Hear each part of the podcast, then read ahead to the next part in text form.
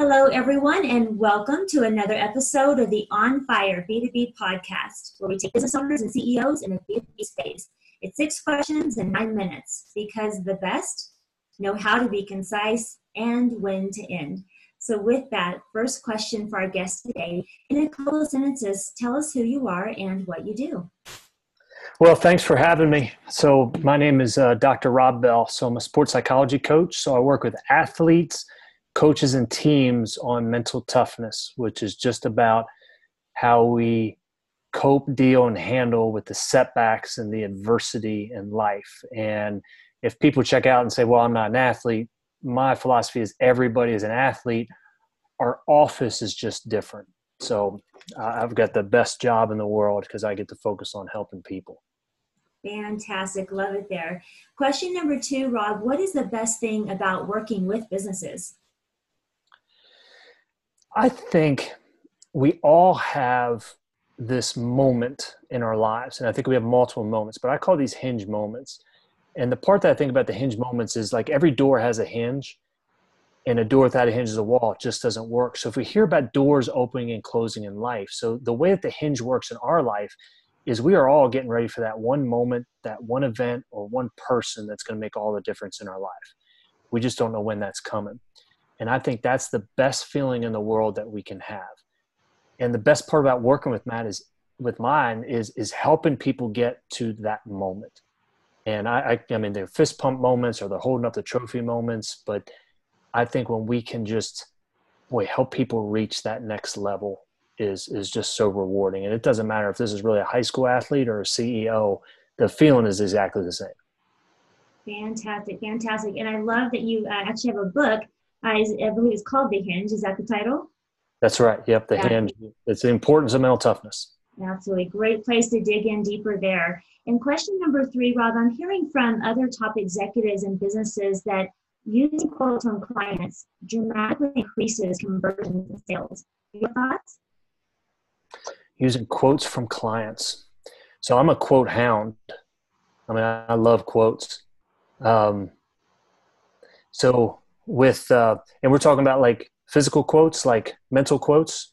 Yes, quotes from clients uh, that helps yeah. the business to increase sales.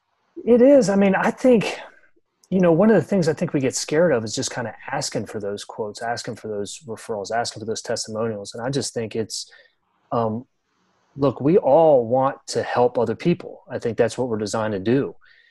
And, but it's about allowing others to help us. So I just think with those quotes, um, yeah, no question. I mean, it's just, you know, when we talk about ourselves, it's bragging, but when other people talk about us, it's, you know, it's confirmation, it's truth. So I think it's just allowing other people to uh, be our best cheerleaders. Yeah, it's absolutely important. Very good, very good. That's exactly what our, our clients say as well. I felt like I was bragging before. Great point there.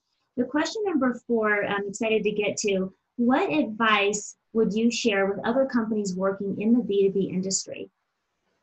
So I'm glad you asked this question because this is the way I think that it works is and I was never wired this way is we have to focus on others. And what I mean by that is with businesses, especially ourselves, we become all right, what do I need to do? What's what's my roles? And sometimes then we just get stuck inside our own head. But the way we actually get outside of our own head is by focusing on helping somebody else. And if we focus on helping other businesses, it's just the belief that it's going to come back around. And so it allows us to kind of relax. But this is the real benefit of it is I think the most selfish thing that we can do is to focus on others. Because if I'm helping somebody else, either with a relationship or, or some kind of coaching advice or or anything, who am I really helping? I'm really helping myself. And that's just the adage of anybody that's done any volunteer work. We never leave any volunteer work saying, boy, those kids are so lucky that I was here to help them. We say the absolute opposite. We say, those kids gave me more than I ever helped them. Because when we help somebody else and we instruct them or, or we give them a client or referral, we're actually helping ourselves out. And that's the, I think that's just the best thing is focus on other people because and the other thing is true is once we help somebody else out they automatically then become tuned to how can i how can i help rob out? And that just becomes naturally and i think that's that's just how it works. Very good very good. Love it there love it there. Question number five what other top CEOs and business owners in the B2B industry, like yourself, would you like to acknowledge as a leader and should have an invitation to be a guest on the podcast? I think, uh, and it goes back to this last point, but I think Frank Agin would be a fantastic invitation. Um, he's he's a connector, and he's so focused on helping other people that he's created his whole business around that. He he would be a great one, great guest. Very good. Look And, and again, I, and I'm happy to make that invi- invitation. Thank you very much. I appreciate that. I look forward to uh, to connecting with Frank. So last question I have for you, question number six, six. We still have about three minutes on the clock, so doing great on time. Tell us about your first sale. So I'm not even thinking about uh, when I was mowing lawns as a kid. I was thinking about so then as professionally. So I'm a I'm a professor at the time, so I've got my day job, but I wasn't happy any longer. I thought that's what I wanted, but it wasn't. And so I reached that moment where I had to leave, you know, being a professor full time, two kids under the age of five, and go out doing what I wanted to do, and that was work with athletes, coaches, and teams. So one of my golfers that I'd worked with, um, I didn't really pursue him. He pursued me. And he was at such a high level that I didn't even think that I was good enough to be able to help him. And that's that's where that first sale basically came from was look, if I'm trying to chase somebody, I've got to believe that the fit is going to work out. And when I can believe that, um, it means that I've got a good high self concept of myself, but that they know what it is that they want. And I think that those becomes really those best coaching relationships is, and that was like my first sale. And, um, you know, he pursued me and I didn't push it at all. And, and he was selling himself. And we ended up, that was my first PG, he ended up uh, winning on the PGA tour as my first client and uh, most success I've had. Um, and that was that was the first sale that I ever had. So that was just confirmation that hey man, I'm good at at what I do with coaching.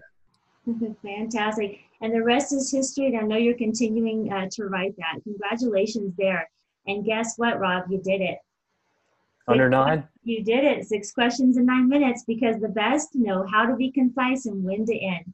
Your website, say it does so people know how to connect with you after the podcast. Yeah, my website it's uh, it's drrobbell.com, and I always I love uh, when people send me messages. I, I definitely reply, but it's uh, it's d-r-r-o-b-b-e-l-l.com. Fantastic, and it's in the description of the podcast for you guys as well. Rob, thank you for being on the podcast. Appreciated having you, and remember, don't stop believing. And for those that are listening and watching the podcast, be sure to check out other episodes of the On Fire B2B podcast. This is April Renee. Create a terrific day.